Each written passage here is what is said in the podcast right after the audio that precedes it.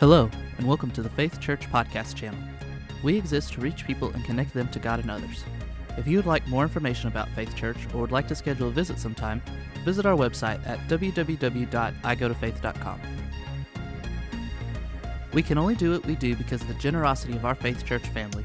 If you would like to contribute to our ministry, you can do so by visiting our website at www.igotofaith.com and hit the Giving tab.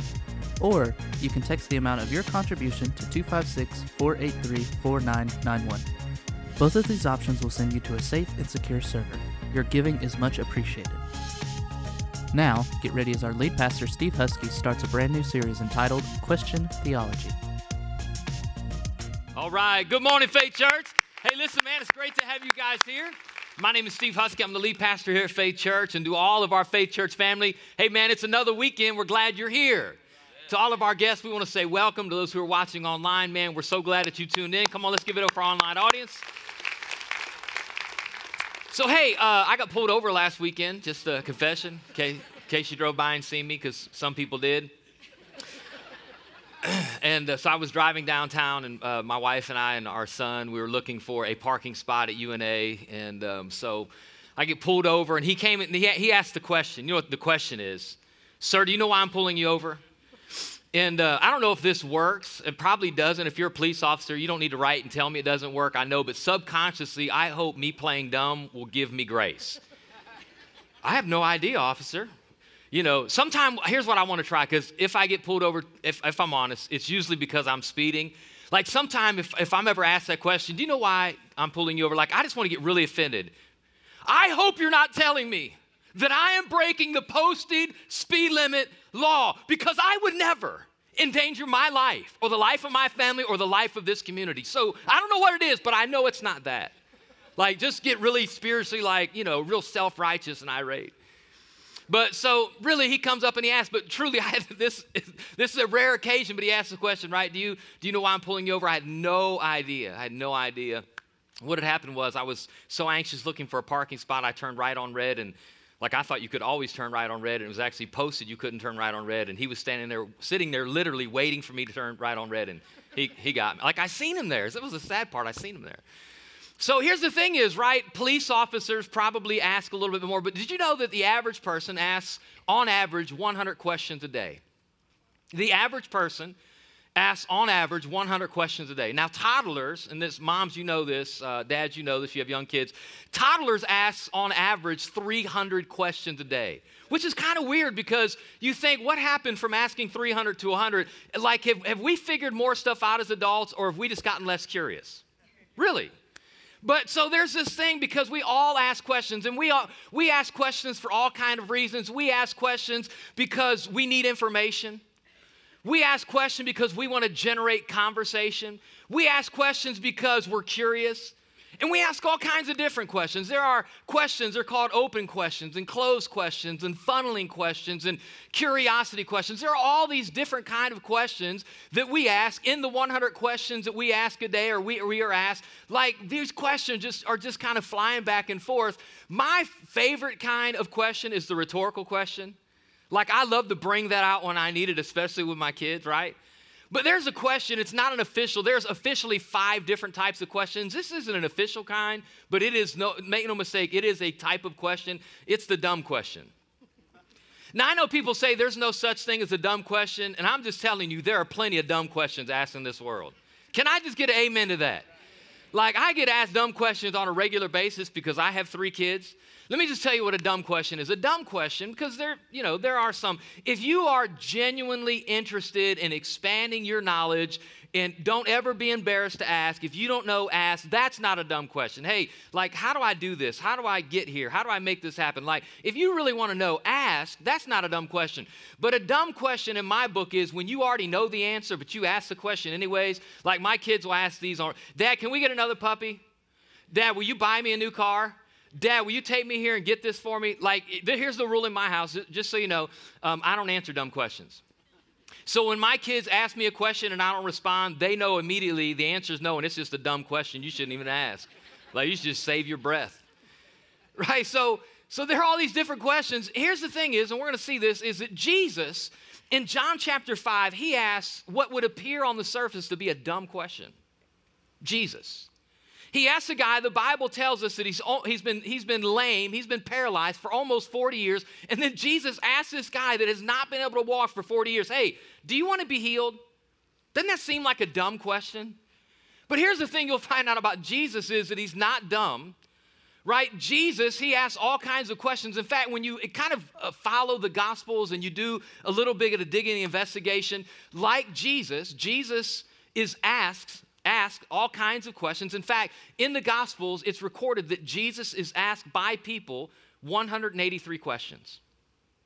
183 different questions. Here's what's really interesting is Jesus ignores or is silent on most of the questions which means people come and ask him questions and he doesn't even acknowledge it. He just totally ignores it, blows it off.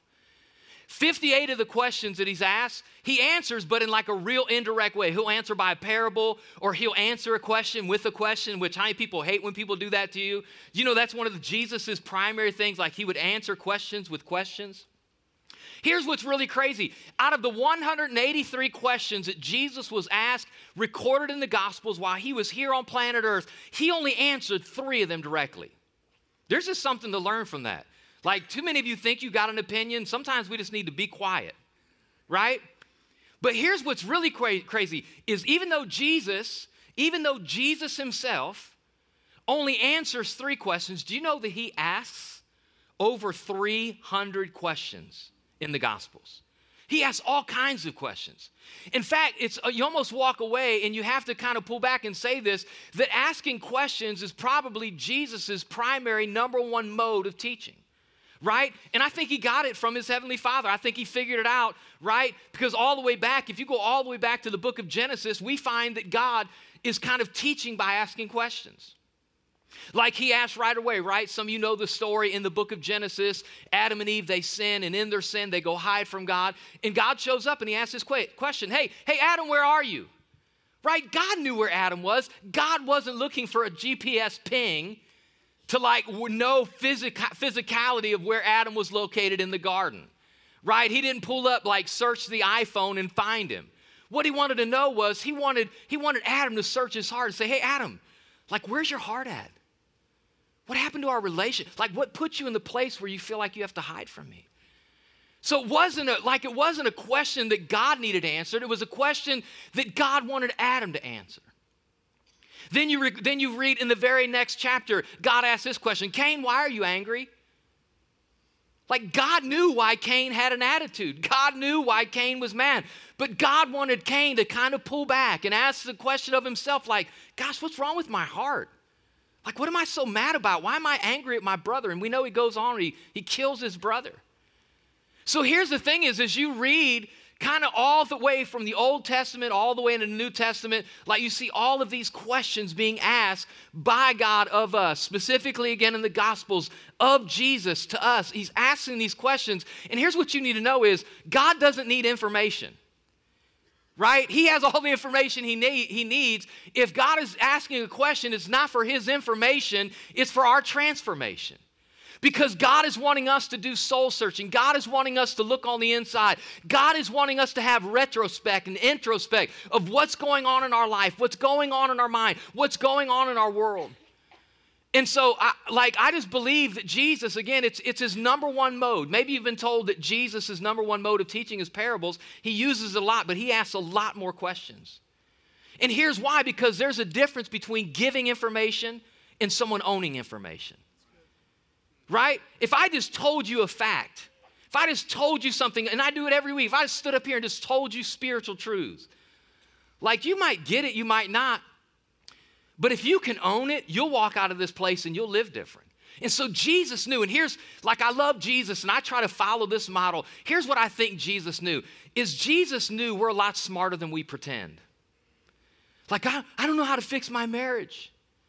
Like, I don't know, what, do I, what should I do with my kids? Like, what do I do about my financial? Like, we're up to up to our eyeballs in debt. Like, what do I do with my finances? Like, you know, Jesus, he could answer those questions. Like, he could have, he, here's what's crazy is that he asked so many questions. Jesus is called the, the truth. Jesus is called the living word. Like, you would think he would just walk around making like bumper sticker statements that we could just live by. And he doesn't. He goes around asking questions. Because again, he knows it, right? That it's one thing to give information, it's another thing for you to own information. And so I have found out it's one of my counseling techniques. So just so you know, if you ever come and, hey, I need to see Pastor Steve, I got this issue I need to talk through, here's what I ask almost every person who comes and sees me. Are you ready? And you can use this. Free of charge, it's yours. I just, I'm giving it to you. Don't ever say I'm not generous. Right here, you can take it, it's yours. When a friend ever comes and gives you their problem and says, What should I do? Here's the question I ask.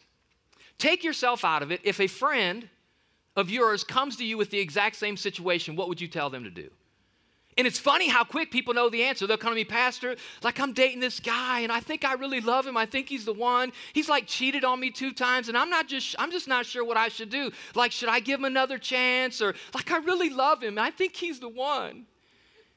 Okay, pull in, pull in. Okay, here's a question. If a friend of yours came to you and was dating a guy that she thinks is the one and he's cheated on her two times. She came to you and asked, What should I do? What would you tell her? Well, i tell her he, she needs to tell him to hit the road. There's your answer. Boom, it's been in your heart all along. Pastor, my kids won't, they just won't listen to me. Like, I'm not sure what to do.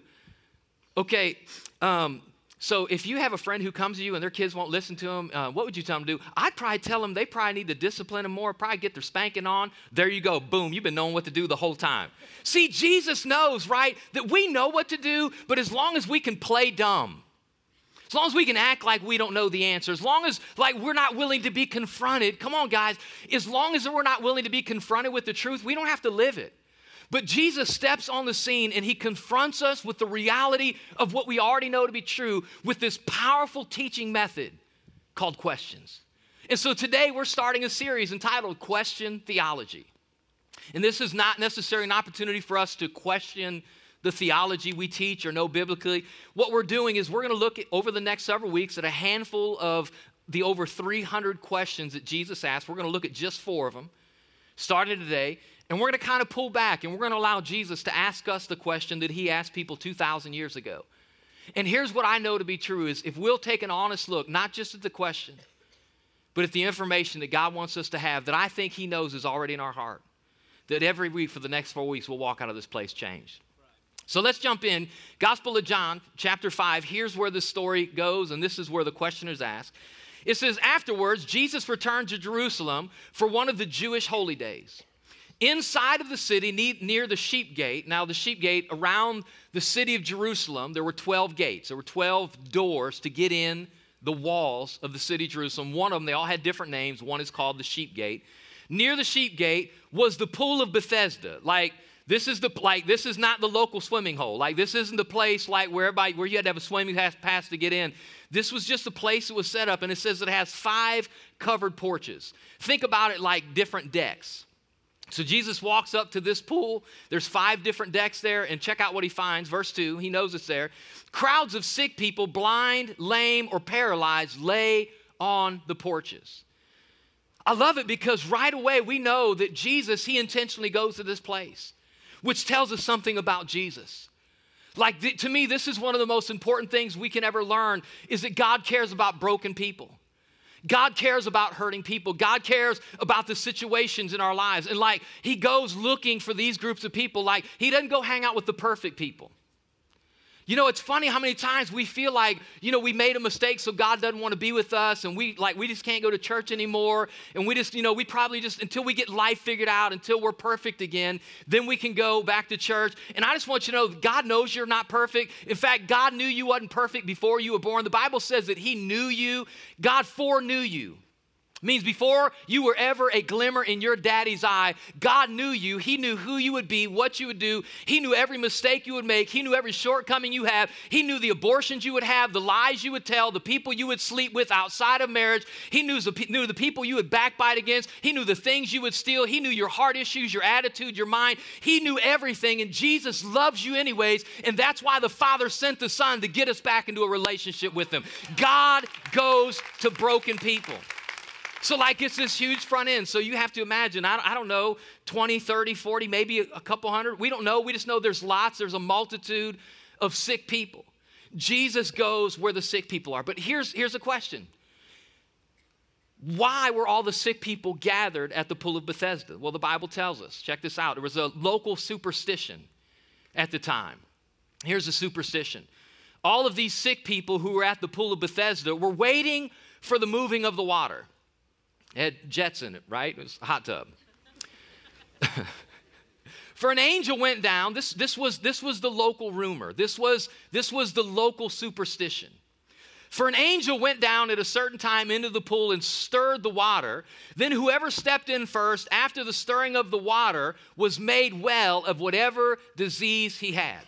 So the local superstition was that there was this pool and like all these sick people were kind of like like they were ready to go, right? Like they were ready to hold each other back. And as soon as they seen a bubble, I don't know if it was an angel farting in the water. I don't know if they was, I don't know what it was, but the rumor was there was a stirring of the water, and whoever like got in first. Can you imagine? I'm just like, there's probably like Pharisees on the side taking bets. I bet the dude with one leg gets in first, right? There's like odds on the leper getting in first, the guy with no eyes, he's wandering around, he can't find it. Whoever gets in first after the water stirred, the rumor was, the superstition was, they were healed. So if you're in second, right? If you're not first, you're last. That's the gospel of Ricky Bobby. Come on. right? Tough luck. Maybe next time. We don't know how often the angel shows up, every now and then, so it's a superstition. Here's what's crazy. I, I just got to say this right here. There are a lot of people sitting in a lot, a lot of churches that have a lot of superstitions. And I, I, just think that there's a time now for an atheist, uh, the difference between something that's a superstition and something that's supernatural, it's all the same thing. It's all a bunch of hokey pokey. It's all in your mind and you don't need it. For spiritual people, they're both really equivalent. Like, and this is a lot of people in church, like, you know, we have superstitions and we have the supernatural, and they're pretty much the same thing. I just want you to know that there is absolutely a difference between superstitions and supernatural. Like, I don't put my faith in crucifixes, rabbit feet, or four leaf clovers. I put my faith, my hope in the Father who loved me enough to send the Son who died for me on the cross, that gives me strength that you can't see, grace that I need, and He holds me every day of my life. It's all about the supernatural presence of power of God in our lives. I don't need to believe in anything but the one who loves me and the one who loves you, right? So it's a superstition. He's kind of hanging out, and then watch this. Here's where the story picks up. It starts to get personal, goes from a crowd down to one. Next verse. One. Everybody shout one. One of the men. Now, this, if you don't, if you don't read enough, if you don't kind of know the gospels enough, this is kind of an anomaly. It really is. Because when you read the Gospels, typically Jesus went to the multitudes or the multitudes went to Jesus. Right? And Jesus, and here's and here's this is cool because again, Jesus was saying, hey, there's there's there's just no person too broken. White people and black people and rich people and poor people and male and female, like it just doesn't matter. Like God would just show up, and the Bible says, and Jesus healed all of those who were infirm. Like it's like it was important for us to know that no matter where you are, no matter how you put yourself on a scale, sick, spiritual, by your color, by your race, by your money, it's almost by us knowing that Jesus went to the multitudes that, like, we would know that, like, we fit in the multitude, like, I fit there. But the only time we see individuals, typically it was individuals that went to Jesus. So Jesus went to multitudes, individuals came to Jesus, and these are the people Light would come and, and, and Jesus would acknowledge their faith. Like, wow, you got such great faith. Like these people believed who Jesus said he was. They identified with the things that he did, and they would go to him because they recognized that he was the answer to their problem. But I'm just telling you, this right here almost never happens where Jesus goes to one person. You got to ask, why, like, why, like Jesus, why did, why did you go to one? I mean, there's a whole pool of sick people. And I think it's almost like God is trying to say to us, like, hey, I don't want you to get lost in a crowd. While I can heal a crowd, I don't want you to think it's about the crowd. Because in a globe of 7 billion people on this planet and over 2.5 billion people who call themselves Christian, like God is saying, hey, I don't want you to feel like just a number. Like, I want you to know that I know you and I know your name and I know your situation and I know what you're going through. I know the heartbreak. I know the passion. I know the dreams. I know the aspirations. I know the things that are haunting you and hurting you and you are hoping for. And God is saying it's not just about the multitude. I care about you. He says, You're engraved on the palm of my hand. I know you. I just want you to know that the Father knows you. He knows your situation. Don't ever think that God's too busy for you. Don't ever think that God's too distracted for you. Don't ever think that you don't matter. I'm telling you, He knows you by name. And so He goes to the one. You're the one. You're the one. Jesus had you on his mind when he was on his cross. You, by name. Here's where it gets good. Y'all don't probably recognize it, but in my deep schooling and theological training, it immediately came on my spiritual radar. One of the men lying there had been sick for 38 years. Everybody shout 38. Now, see, if you don't know it, I'm just telling you, and I've said this before, that there is no detail listed in Scripture that is there by accident.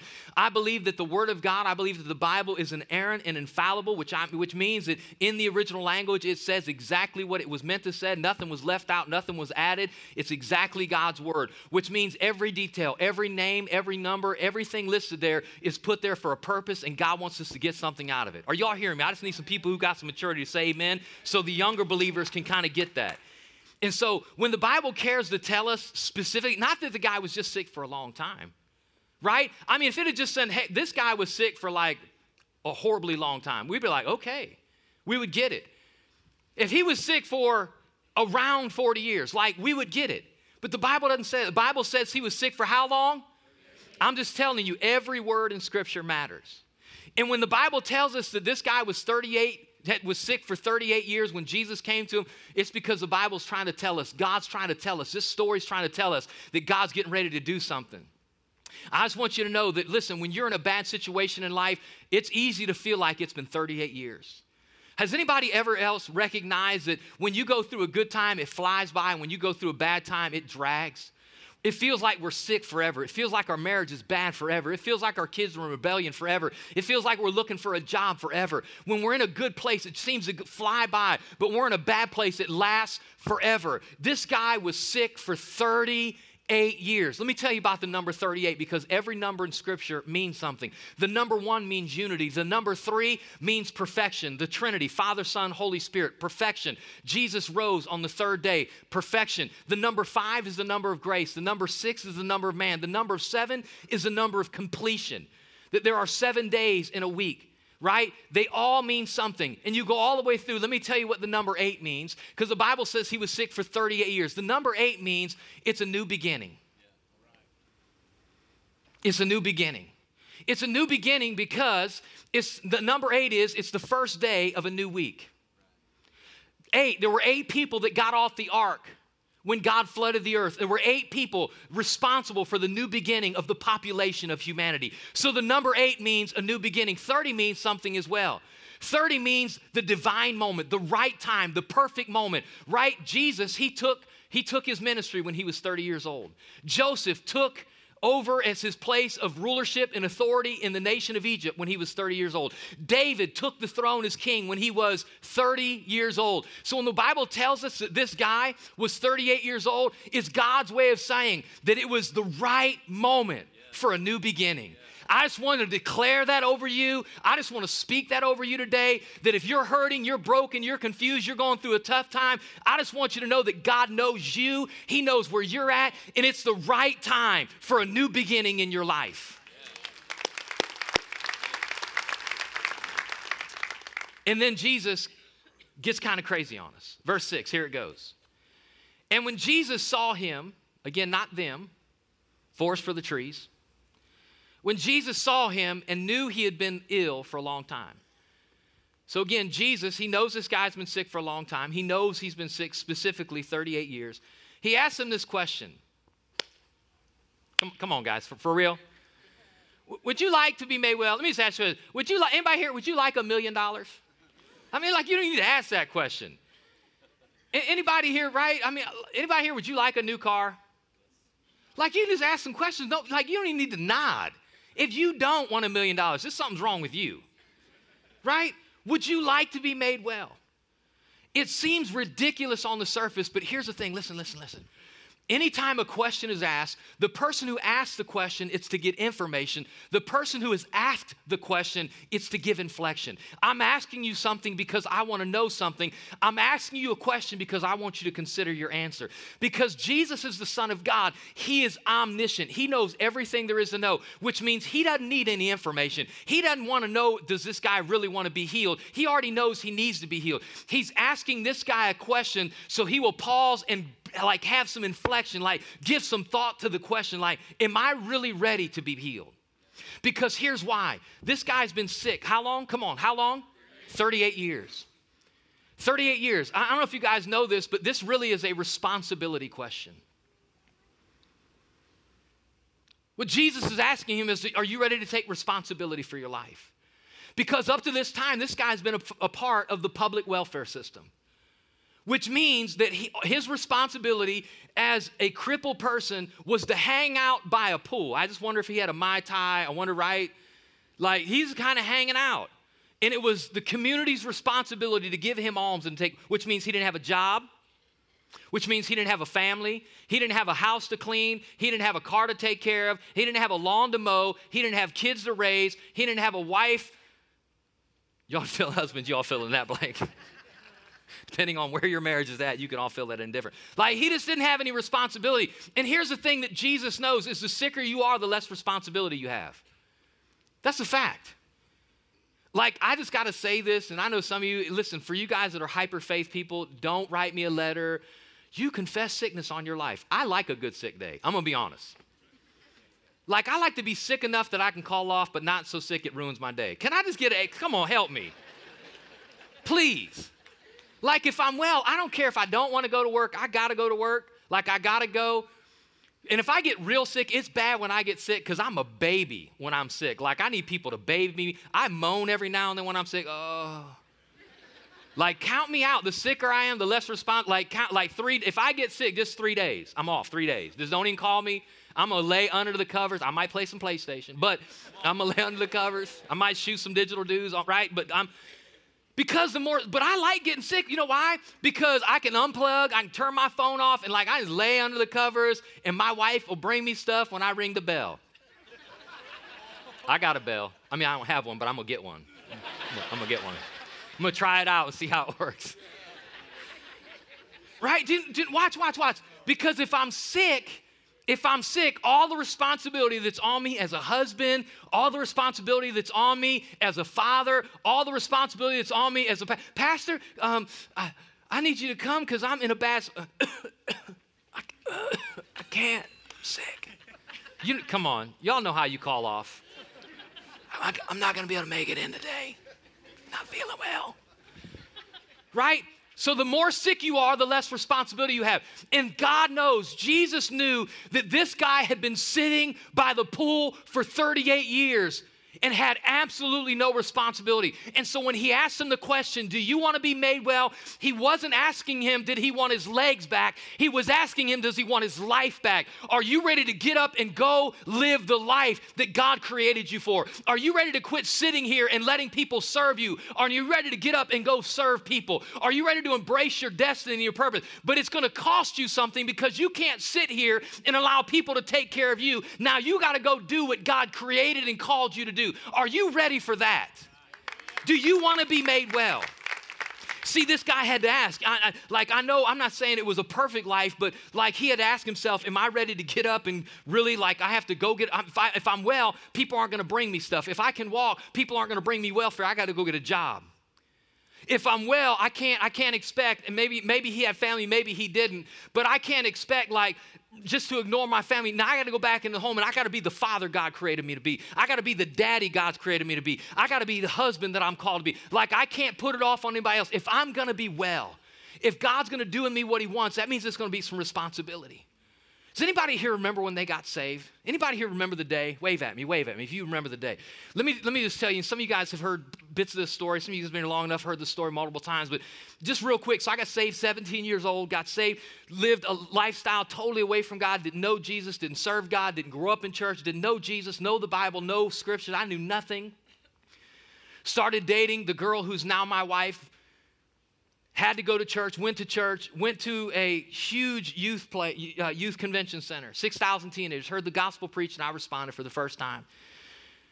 I can, I can remember right when, like, it wasn't the pastor or the preacher or whoever this guy was speaking, like, he wasn't calling me, like, God was calling me.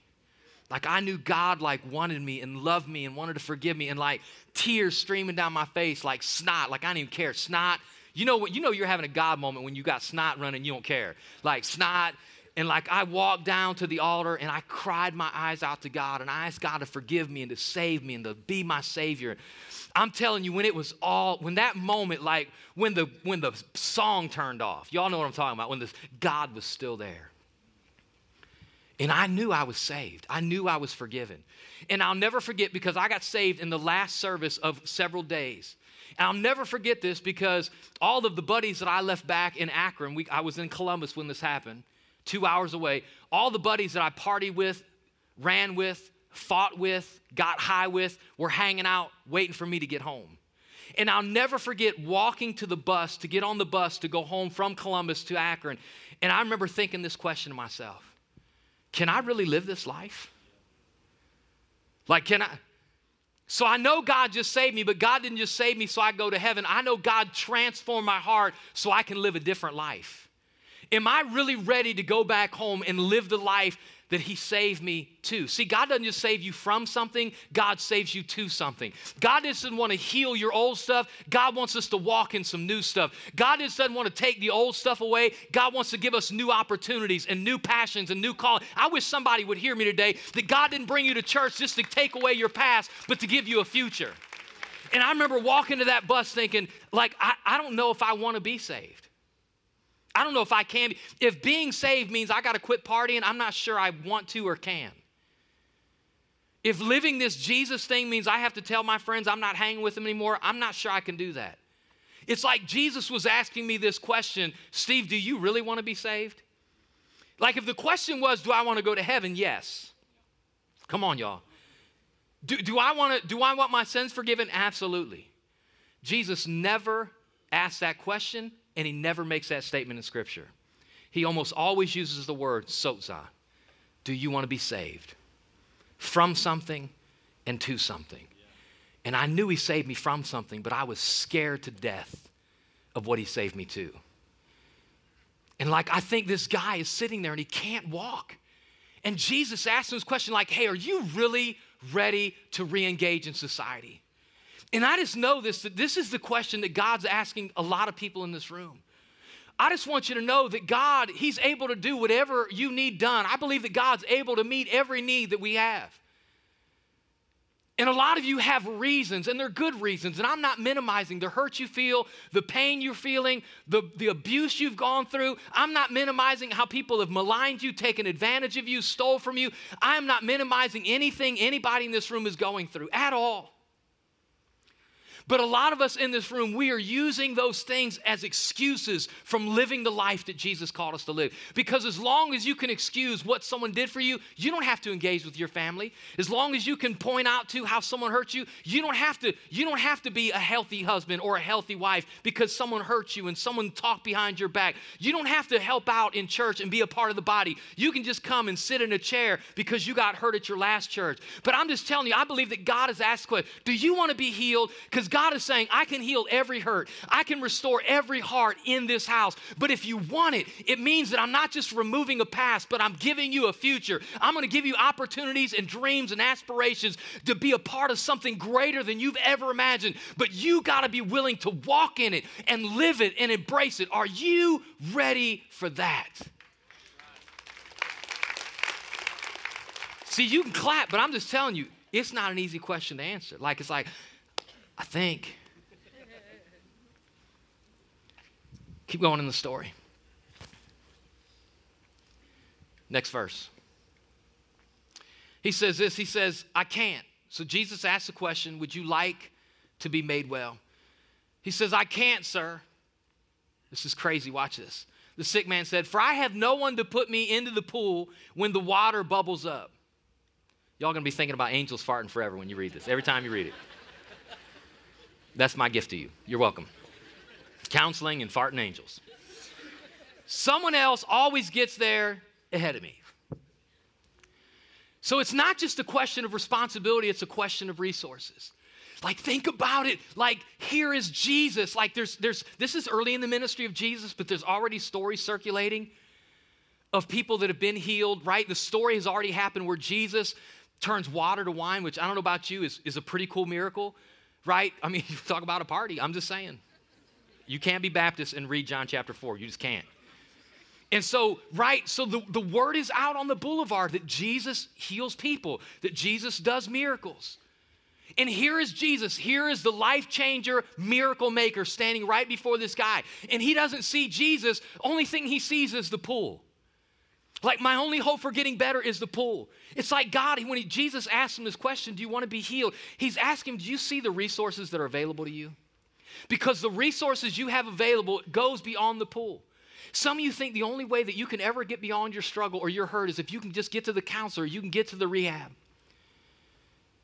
If you can just sit down and have the conversation with your spouse, if your kids would just change, if the addiction would just break, if you could just get the job, if you could just get through school, like some of you see the only hope for a future in your life or to get beyond where you are is something that man can do for you. And I just want you to know that standing right in front of every one of you is the living God who is able to move mountains in our lives. And we got to look and ask listen, what is the resources available to me? And it is Jesus Christ, the Savior of the world, who can do absolutely anything. The Bible says that this that with God, all things are possible. Everybody shout all things. Just fill in the blank. What are you going through? What is your struggle? What is your issue? Like, I know people want to push the resources of this world, and I think there's a lot that's good. I think you should see counselors, and I think you should see accountants, and I think, right, it's okay to go see physicians, and I think, right, there are people that God has gifted tremendously with gifts that help us. But what man can do for you is not the only resource available to you. Jesus Christ, the Savior of the world, was standing right in front of this guy. He's like, Well, I want to be healed, but like the only thing I, Jesus, if you would move, yeah, move, yeah, the pool, that's, that's all I got. And so Jesus wants him to know that you got more than a pool, you got a prophet. You, you got more than like just a superstition. You have access to the supernatural. And he looks at this guy that is sat at a, at a pool, poor, dependent on people for 38 years, no life. And this happens. Verse 8 Jesus told him, Stand up, pick up your mat, and walk. Notice the very first thing he does after he heals him stand up, he gives him responsibility. Oh, y'all don't miss it. Very first thing he does is stop letting people take responsibility for your life and you take responsibility for it. Stand up, pick up your mat, and walk. Instantly, the man was healed. First thing he did, you know what he did? He rolled up his sleeping mat and began to walk. Mm. Here's the question I really want to ask for you, right? Because I believe it's personal. I believe that whatever reason you have, whatever's keeping you from seeing the potential of Jesus in your life, whatever excuse you have to keep you held back from life, See, nobody wants to die, but no one really wants to live. Everybody wants their sin forgiven, but nobody wants eternal life. See, Jesus, He didn't come, listen, Jesus didn't come to offer the forgiveness of sin. He didn't. He said this He said, I've come to give life and life to the full. Which means the only way we can get life is get connected to the one that has life. That's the Father. We do that through the Son, Jesus. But then once you have life, it changes the life you have into the life that He came to bring you. And now you're living life. Like, I want that. Here's the question Faith Church. If this is your, if you're a visitor, keep your hand down. We're glad you're here. If you're still like checking it out, you've been here three, four, five times, you're not sure. But if this is your church, you're 100% in, I want you to lift your hand. Okay. All you lift your hands. This, this question's for you. This is for us. This is our question. Faith Church. Do you want to be healed? Here, here's the question Are you ready to stop coming and sitting and soaking and being served? And are you, are you ready? Are you ready for God to do something so incredible, not just through you, but through us? I mean, it's gonna be work. I'm just telling you, it's gonna be work, it's going to be sacrifice. We're going to be giving harder, praying harder, serving harder, but it's going to give us the ability to make an impact in this community that's never been made. That we're going to see marriages restored, people saved, addictions broken. We're going to see God use Faith Church to transform the Shoals community if you're ready to be healed. So if all you want to do is sit, soak, and be served, we can keep doing that. But see, you got to ask do you really want to be healed? Do you really want to be the church? Or do we just want to play church? So, so you know, you, I'm not asking you to raise your hand, but I believe God's asking me that as Pastor. Steve, are you really ready to be healed? I'm ready. And I believe I'm serving the one who can do it. So I want to invite you, if you, you're ready to be the church, I want you to lift a hand.